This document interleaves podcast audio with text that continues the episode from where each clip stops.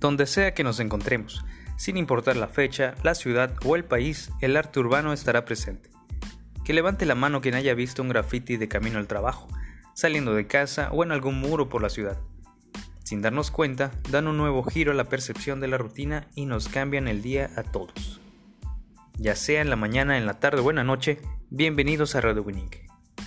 Acompáñenme en el viaje.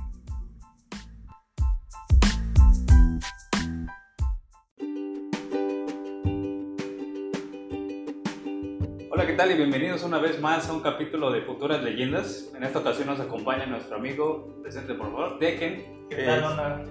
Gracias, gracias por la invitación. Bienvenido a este programa, blog, espacio, Podcast. podcast.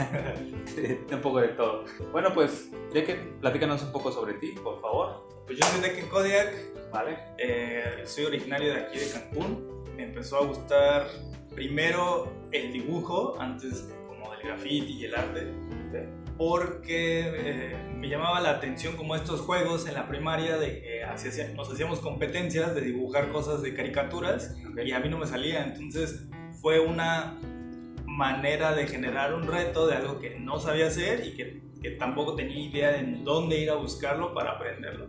De esa manera te fuiste como que De esta motivando, ¿no? manera fue como la motivación que fue pues, entre amigos, ¿no? entre amigos de la primaria. Ok. Y ahí fue que empieza Esos son los orígenes empezaron los orígenes con esta necesidad de hacer y por alguna razón te digo me empezaba como a llamar la atención el dibujo empezó por ser autodidacta algo dentro de mí ¿no? algo más lírico.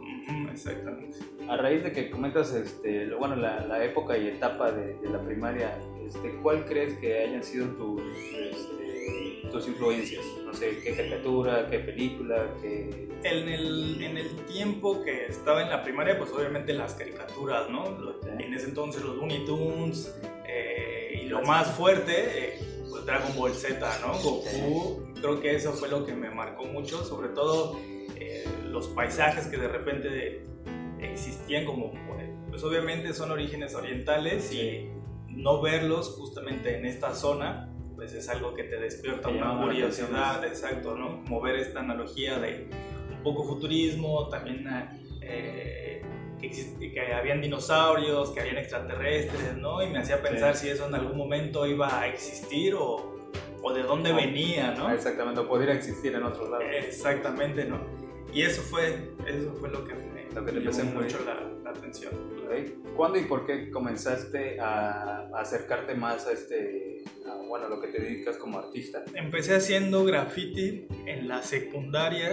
Justamente sucedi- sucedieron varias cosas como al mismo tiempo. Durante muchos años yo trabajaba con mi papá como guía de turistas, más bien él era guía de turista, yo solo lo acompañaba. En esta etapa en específico eh, le tocaba eh, llevar gente al arrecife. Trabajábamos en una playa, entonces llevábamos camiones a ese lugar de turistas, bajábamos, eh, se sentaban en la, en la playa. Cuando salíamos, la lancha él le tocaba dirigir y a, a mí a veces solo era yo su guía de navegación. Y llegar al arrecife fue como una exploración bastante fuerte en colores, De la gama de todo la lo que gama, exactamente el mar que pues obviamente es como muy, muy representativa de la zona, pero en ese momento es bien chistoso porque no lo valoraba, no lo valoraba en, esa- en ese, justo en ese momento, solo Claro. me dejaba sorprender. Veía los colores que eran muy intensos, muy llamativos, los sigo usando en mi trabajo ahora, pero en ese momento el color decía era que era una advertencia, ¿no? Ok. Y eso no lo entendía hasta con el tiempo, pero también como estos colores muy intensos, los rojos, a veces los azules, pues eran arrecifes que no los podías tocar, ¿no? O a veces Claro. eran peces muy venenosos, que, los, que me tocaba verlos, ¿no? Sí. Entonces ya me decían, tienes que tener cuidado con ciertas especies. Y, y obviamente que eso me llamó mucho la atención, tener esa influencia, eh, poder sacar, eh, poder estar casi todos los días en, en el arrecife fue, fue una, una etapa Fue lo más bastante... fuerte la Exactamente. Y en ese momento también sucedía que estaba empezando el graffiti en Cancún. De repente yo era como, yo no lo veía en la ciudad, ¿no? Hasta que una- un día uno de mis primos me dijo, oye, vente, acompáñame, vamos a, a la secundaria a ver este, un expo graffiti. Yo no lo entendí de qué se trató, ¿no? Él vivía muy cerca de la Federal 6, entonces fuimos y fue como ver una gran cantidad de banda que estaba pintando en gran formato, eh, los colores que yo veía en el arrecife, obviamente los estaba yo viendo aquí y decía... Sí, plasmados, ¿no? Y que decía, sí se podía. No yo quiero hacer esto, güey. aquí ¿no? soy. yo quiero hacer este pedo, ¿no? Llevar el color como a este formato como muy grande. Yo veía como el movimiento de las manos, la presión del aerosol, ¿no? Se me veía como bastante interesante. Sí, claro, porque todo es parte de, de una, como que, no sé, eh, no sé si está bien mencionarlo de esa manera, como un ritual, o igual como práctica, porque, no sé, la línea va este, derivada de, de tanta, que tanta presión ejerzas de- Exacto. del bote, ¿no? Sí, pues hay, hay toda una técnica que, que se hace obviamente a la hora de pintar, ¿no? Como cualquier disciplina pictórica. Entonces, pues me llamó mucho la atención que era posible aplicar o llevar esto que yo veía del cotidiano a un formato muy grande, pero lo que sucedía ahora era que no sabía hacerlo y que todavía yo no estaba preparado para utilizar como aerosoles o sobre todo colores, ¿no? Yo me acuerdo que en ese entonces en la secundaria solo usaba lápiz y plumas. El clásico. El clásico, y esto se me quedó muy grabado en la cabeza. Dije, en algún momento tengo que hacerlo. Después pude ver en otra ocasión cómo un grafitero dibujaba con colores de estos Prismacolor. Veía, lo estaba. Yo estaba escaneando toda la técnica, ¿no? Sí, Así, sí. tal cual. Él no me tuvo que decir ni explicar cómo mezclar los colores, ni, ah, se usa de esta forma, ¿no? O sea, mi cabeza estaba como Enfocado solo en eso. Exactamente, solo en, en eso. Me acuerdo que después, justamente en ese proceso, yo empecé a trabajar en el aeropuerto de Cancún. Me acuerdo que ganaba muy bien. Sí. Trabajaba solo los fines de semana. Entonces, todo mi dinero lo compraba yo en cosas que tuvieran que ver con pintura, ¿no? Libretas, colores, pinceles, aerosoles, revistas. Y eso también fue parte de ese proceso en el cual solo estaba enfocado a pintar. Yo me acuerdo que mis primos se compraban un chingo de cosas, ¿no? Porque también trabajaban con nosotros en el aeropuerto. Sí. Gorras, relojes, ropa, y siempre andaban faroleando. Ah, ok. y, Ya, ya, ya. y yo decía, pues está, está, está padre, ¿no? A mí también me gustaría hacerlo, pero había algo dentro de mí que decía, pues sí me gustaría, pero no sé por qué prefiero hacer esto, ¿no? Entonces eso, en eso, en eso se iba mi dinero, en comprar aerosoles. Y yo creo que ese, esa etapa fue la que fue una gran marca para... Era autodidacta, todo, te digo, todo mi dinero ganaba muy bien. Tenía yo, no sé, estaba yo en tercero de secundaria. Tener un chingo de dinero en tercero de secundaria era para que hicieras un gran desmadre con eso. Sí, claro. Y para mí solo fue enfocarme en, en pintura, ¿no? Así como, ¿y este pinche chamaco loco qué está haciendo? Solo comprando pintura, ¿no? Sí, y claro. me acuerdo que mi papá o mi mamá veían las cosas y me las tiraban, como no les gustaba, ¿no? Qué loco. Entonces empiezo a hacer muchas cosas autodidacta, ¿no? Empezar a comprar, digo, todo, Todo por tu cuenta. todo por mi cuenta. Y me acuerdo que mi patio estaba lleno de pintura y cosas que no sabía realmente cómo utilizarlas, pero fueron capas y capas y capas de pintura que Sí, se claro. fueron ahí, ¿no? De, de ahí pues empezó la, la práctica, ¿no? Exactamente, mucho, mucho tiempo practicando. Pues eso, eso fue como la parte de, de hacer graffiti en la secundaria, de hacer dibujo, utilizar muchas revistas y mis, mis influencias en ese entonces de graffiti eran dos, dos alemanes, uno del norte que es Daim, que hace graffiti 3D como una impresión digital muy geométrica, muy exacta, muy perfecta, que en ese entonces era muy cabrona su, su técnica, técnica. ¿no? Utilizar la luz y esto. Había otro que era totalmente lo contrario, él era del sur y Itaseac y su trabajo era totalmente orgánico, ¿no? Así pintura muy chorreada, cosas tipo peyotes, con muchas Ok. puntas, eh, parecía tipo futurista, letras muy, muy orgánicas, ¿no? Era más minimalista y más abstracto. No, más que más abstracto era, eh, su pintura era muy tosca, ¿no? Muy saturada de, de pintura, los contrastes de, de color eran muy marcados, ¿no? O sea, como O era rojo o era azul. Exactamente, ¿no? Era muy, muy, muy fuerte su manera de pintar, ¿no? Había colores que de repente se chorreaban y eso también me gustaba mucho, ¿no? Sí, porque le da cierto efecto y, Exactamente. Sí, cierta, cierta textura y al mismo tiempo, lo caracteriza. exactamente, le daba un toque muy de él, ¿no? Entonces me gustaban estos dos contrastes. Eh, me gustaban mucho las letras, por eso fue como esta principal influencia. Yo creo que muy característico de graffiti. Y pues bueno, eso, eso, fue, eso fue una parte. Después con el tiempo eh, pude evolucionar porque también me encontré con amigos eh, que no solo hacían graffiti, sino hacían otro tipo de cosas con pintura, ¿no? Hacían escenografías, hacían tatuaje, eh, hacían escultura, hacían dibujos muy, muy bien hechos, ¿no? Más ilustraciones, aerografía.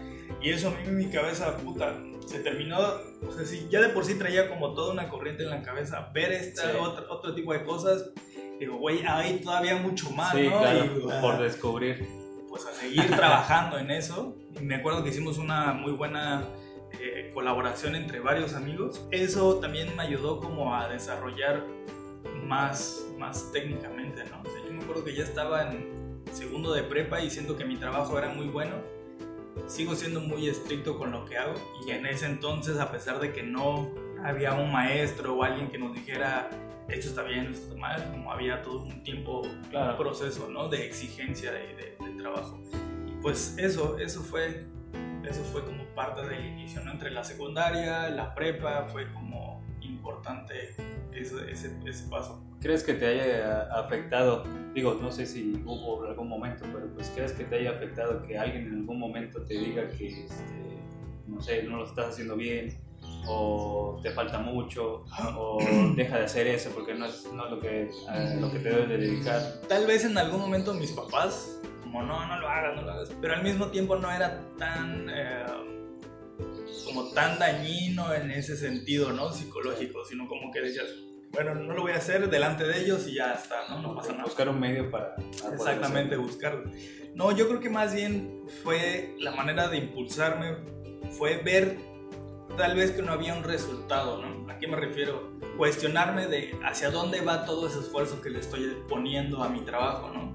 Yo me acuerdo que nos juntábamos en la casa de un amigo, puta, yo súper lejos, yo, yo tenía que irme caminando todo el tiempo, ¿no? Hasta allá, yo no, a, a, fue puta, con todas las veces, tal vez uno o dos veces que llegué en taxi sí. a su casa, me acuerdo que tenía que, este, que irme un buen gran tramo, eh, bajo el sol, a veces lloviendo, a veces teníamos trabajo, todo el equipo estaba ahí y decía, puta, este, verga, es cansado esto, güey, ¿no? Sí, pero pues creo que valió la pena. Sí, en algún momento yo decía, bueno, ¿y, y qué pedo? O sea, ¿hacia dónde va Ajá. todo este esfuerzo? Eh, ¿Va a tener un resultado? ¿No va a tener un resultado? ¿De qué está sirviendo que esté pintando, no? Claro. Eso me lo cuestionaba mucho. Yo creo que fue más esa parte en decir, más que alguien me dijera, no lo haces bien, verlo y cuestionarme y decir, güey, le falta un chingo a esto, ¿no? Le falta todavía mucho trabajo. Entonces seguir. Fuiste tu propio crítico y eso te impulsó más. sí, yo creo que no sé si eso fue, fue bueno o malo. Hablando un poco ya de, de tu trabajo, ¿cómo comienza ese proceso creativo para dónde, dónde te motivas? Este, ¿Qué es lo que ves para empezar algún trabajo nuevo? En la universidad nos justamente nos hacían como este ejercicio de pensar eh, qué es lo que vamos a comunicar, ¿no? Sí. Yo creo que esa parte de la comunicación fue importante para saber y definir cuál es el proceso creativo. En el momento en el que te, te cuestionas qué quieres comunicar, qué quieres hacer y para qué lo quieres hacer, empiezas a, a justamente, a, por lo menos yo empecé a indagar como desde atrás, decía, bueno, sí me gusta hacer graffiti, pero no es lo que yo quiero comunicar a la gente, ¿no? Okay. Como que después de pasar, eh, yo hacía letras en 3D, después de pasar como todo este enredo de, de, de letras, decía, bueno, ¿qué quiero comunicar con eso, no? Como el rollo de la luz y la sombra, eso ya alguien más lo dice y no es mi tema que yo pueda tener como bien definido y explicar, digo, bueno, entonces eso no soy yo, ¿no? Y empiezo a buscar como entonces en mi pasado, decir, bueno, ¿qué soy yo? ¿De dónde vengo? Y justamente a eso me llevó mi, mi, proceso creativo, ¿no? A que me di cuenta que yo venía de la naturaleza, que me la pasaba muchas horas en lugares orgánicos y decir, bueno, es que realmente la, el proceso orgánico es lo que me interesa, también cómo ese proceso de la naturaleza ya no está. Sí, casi lo, lo Ya solo queda en mi recuerdo, ¿no? Y por eso fue que en ese momento dije, bueno, mames, lo tuve lo pude ver, lo pude vivir y nunca supe valorar o nunca, yo pensé que siempre iba a existir ahí, ¿no? Claro. Ahora ya pasaron muchos años y vuelve, vuelvo al arrecife y, y digo, no puede ser, ya no, ya no está, sí. ¿no? Veo que ahora es un cementerio de eh, corales. Ya sin y, colores y sin vida. Y es, es triste, entonces, pues ahí empiezo como a rescatar este proceso creativo en el, eh, ir a la naturaleza, dibujar, estar mucho tiempo en el lugar, hacer mucha fotografía en estos espacios de lo que yo quiero tomar o lo que a mí me llama mucho la atención, ver estos caprichos de la naturaleza, de, no solo de mi, de mi zona, sino también de otras partes de México y, después poder tener la oportunidad de salir de, del país y ver en, otras, en otros contextos la naturaleza y ver que es totalmente diferente y eso obviamente hace mucha revolución en la cabeza y lo, lo, lo ahora lo veo reflejado en el, en el trabajo, ¿no? en, en, lo que hago. bueno, entonces ese es, ese es mi, mi, proceso creativo. ¿Hacia dónde te ha llevado tu trabajo? ¿A qué lugares has visitado? ¿O por qué? Eh, pues yo creo que en este, no sé por qué, en algún momento de la, de la vida, de infancia, se me pasó por la cabeza que tenía que irme de mochileros. ¿Por qué? No sé quién me lo dijo, no tengo idea. Solo te nació. Solo sé que lo tenía yo en la cabeza y cuando estaba en la universidad me acuerdo que estaba pasando como una crisis de no saber qué hacer entonces lo que decidí fue abandonar la universidad y con mil pesos irme de mochila y me acuerdo que tenía como, como 200 pesos extra, con eso fui al mercado, me compré una mochila súper grande, regresé, todas mis cosas las empaqué eh, con las personas con las que vivía, unos grandes amigos. Y decía, bueno, pues aquí están las cosas, si las pueden guardar, guárdenlas, y no, pues ya véndanlas, ¿no? Chingue su madre, no pasa nada, ¿no? Y al día siguiente, 6 de la mañana, güey, yo ya estaba con todo lo que podía, con algunas cuantas prendas de ropa, eh, equipo de pinceles, pintura, aerógrafo, me acuerdo que tenía un compresor pequeño que otro amigo me había regalado, cámara, tenía una cámara muy pequeña y eso fue lo que... Lo primero que... Lo que dije, güey, en algún momento en esta crisis era como muy fuerte pensar, si tengo que morir, me gustaría morir en algún lugar que no conozca, ¿no? Haciendo algo que me haga sentir bien. Y así me fui. O sea, dije, güey, lo que vaya a pasar va a pasar. Claro, no lo pensaste, si mirar atrás ya te ves enfocado en lo que quieres hacer. Entonces fue una manera de irme, de no tener miedo en qué, voy a, qué va a pasar, dónde voy a dormir, qué voy a comer. o sea, como, güey, es la vida, ¿no? Sí, claro. La vida es lo que hay y ya está ahí en ese entonces fue una manera de poderme eh, ir. Yo pensé que iba a ser como por poco tiempo. Sabía que quería ir a muchos lugares. No sabía cómo lo iba a hacer, pero sabía que quería estar ahí. Y ese primer viaje duró un año y medio. Y todo lo pagué pintando. Me acuerdo que también como cuando me fui dije, ya, este viaje lo voy a hacer pintar. Eh, sin pintar. Y cuando llegué al último día dije, güey, no mames, todo este viaje lo pagué pintando. Pintando. Entonces dije, güey, no tiene caso que lo deje de hacer, ¿no? O sea, también no tiene caso que me esté mintiendo o esté diciendo cosas que no voy a, que no, que no, voy a hacer, ¿no? Claro. Entonces fue, fue importante como eh, retomar estas, estas, estas experiencias y solo dedicarme a esa parte.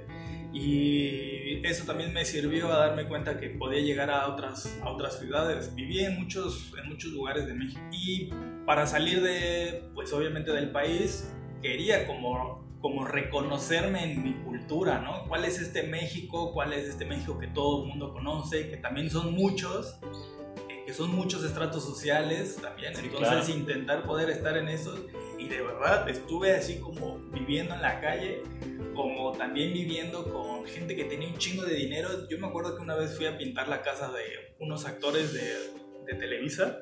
Órale, ok. Y estar ahí donde me llevaban a presentaciones de cine eh, con gente que solo ves en la tele, ¿no?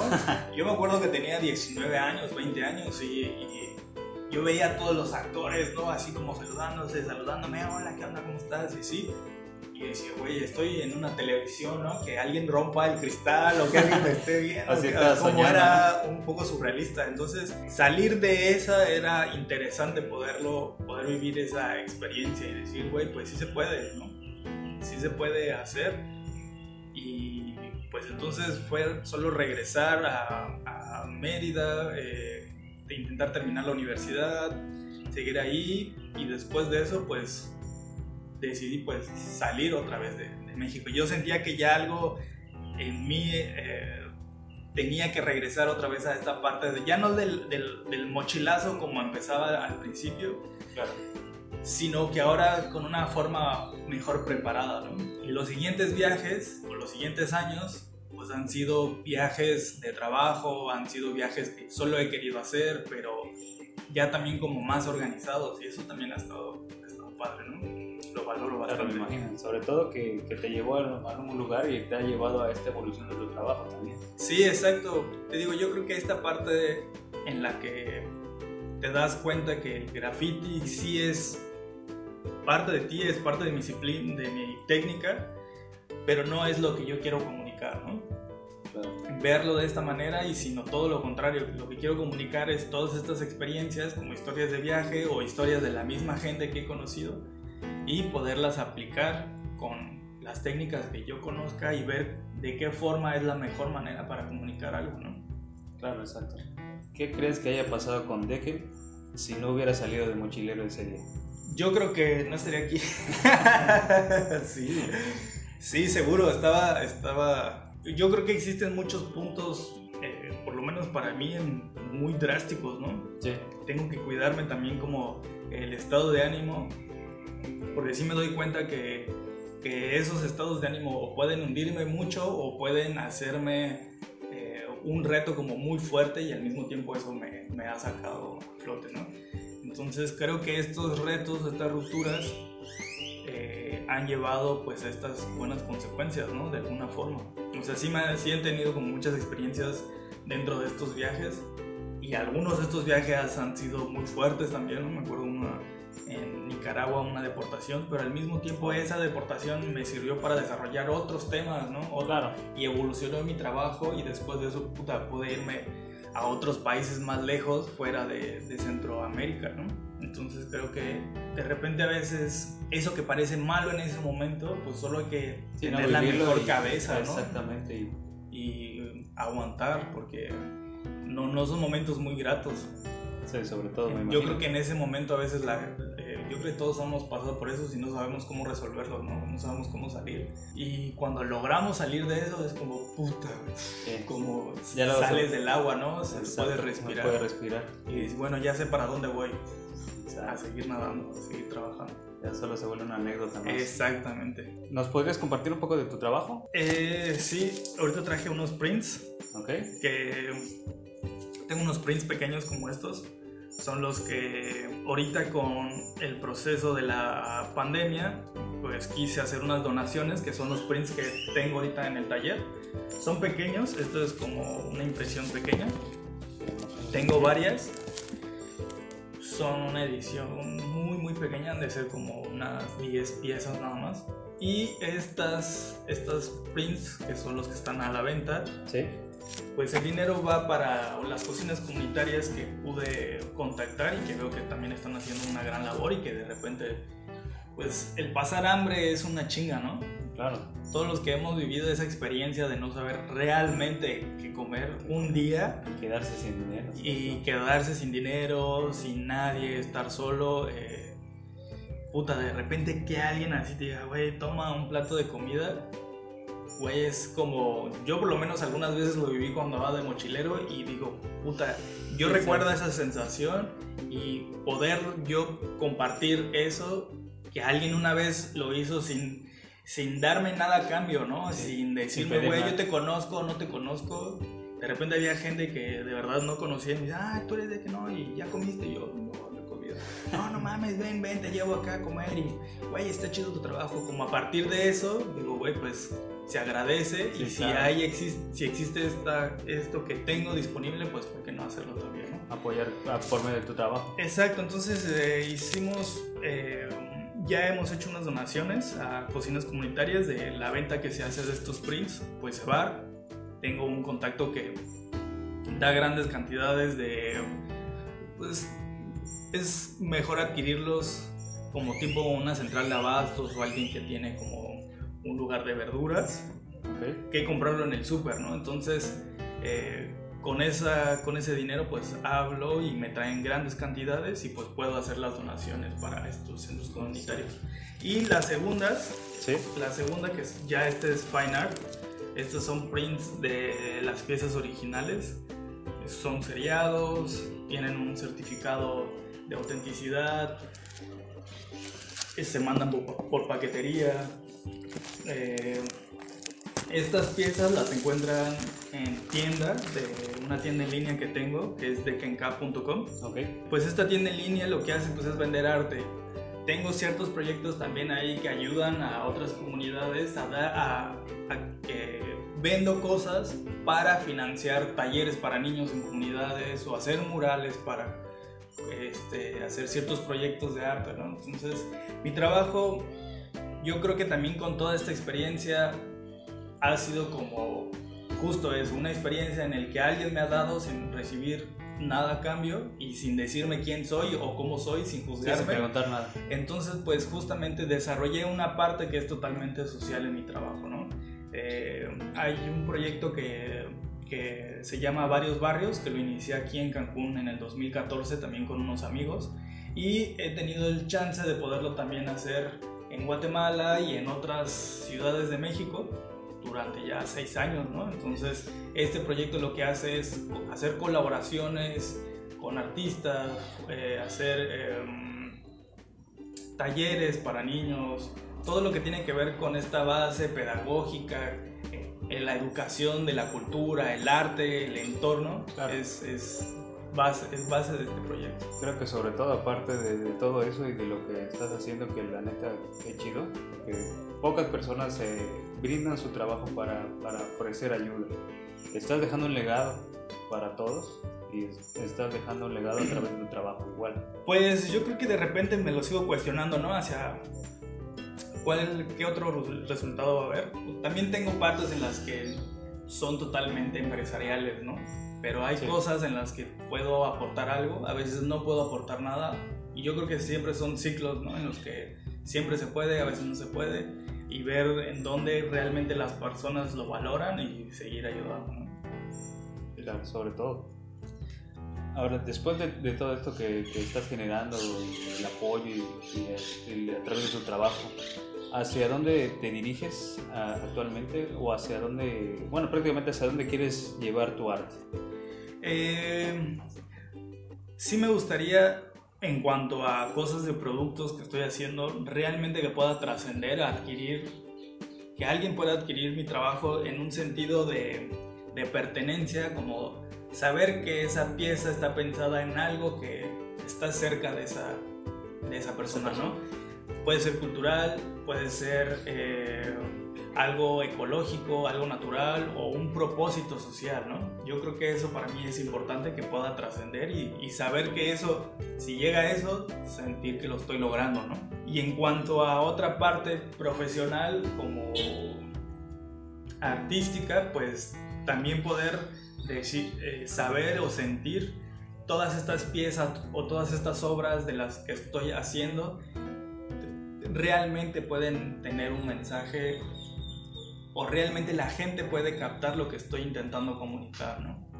Simplemente que, que pueda eh, generar una inquietud a las personas que puedan ver el trabajo y decir, wow, algo está ahí, no sé de realmente al 100% qué me comunica, pero e, existe un interés o una atracción hacia, hacia eso, ¿no? Yo creo que eso es, eso es importante, que si se logra. Y pues en la parte empresarial, pues obviamente seguir trabajando, seguir trabajando en eso y que en algún momento digo, ah, pues ya lo estoy logrando. y nada, yo creo que en algún momento, pues que mi trabajo llegue a las personas que tengan que llegar, creo que eso es importante y al mismo tiempo que a las personas que no les tenga que llegar, pues yo creo que también está bueno saber que pues no les interesa y, claro, como no importa, ¿no? No pasa nada. No pasa nada. Exactamente que eso, es importante. Ahora, para, para los que están en, en, este camino, así como, como tú iniciaste, y para los que todavía están en, duda o, piensan en arriesgarse o no, ¿cuáles cuál serían tus recomendaciones para ellos? Pues pienso que no hay que pensarlo. ¿Para qué? Para empezar, ¿no? Yo creo que cuando quieres hacer algo, cuando te nace realmente hacer algo, lo vas a hacer sin importar cuál va a ser el resultado, ¿no? Sin, sin pensar un poco en el futuro, ¿no? Y me, me refiero a eso porque a veces llevamos mucho a la balanza en si me va a dejar dinero, en si voy a ser famoso, en si a la gente le va a gustar, si te va a dar de comer. A veces eso, una vez que, si tienes como estos pensamientos a cualquier cosa que quieras aplicar, no vas a llegar a ningún lado. ¿no? O sea, no va a haber ningún resultado para empezar. ¿Por qué? Porque no lo estás empezando. O sea, si lo estás empezando ya existe una inquietud. Realmente te nace hacerlo, realmente estás dispuesto a hacer lo imposible para lograrlo, pues va a haber, va a haber un resultado. Eso, eso siempre va, va a existir, ¿no? Va a haber una consecuencia. Exactamente. Bueno, no sé si quieras mencionar algo más. Pues no, yo creo que está bien. Eh, gracias, gracias por la invitación. Buena la plática. Esperamos que no sea la primera vez que, que, tengamos la oportunidad de tenerte con tu, bueno, de tenerte como visita. Independientemente de todo eso, todas las redes sociales y todo lo que está este, referente a tus proyectos y tu trabajo va a estar a, a mano y en la descripción de, de, tanto los que nos ven por YouTube y los que nos escuchan por el podcast. Muy bien. De antemano igual, hermano, te agradecemos demasiado que hayas aceptado la, la, la entrevista, que nos compartas un poco de lo que es Decken y de sus trabajos igual. Claro que sí, pues muchas gracias. Cámara.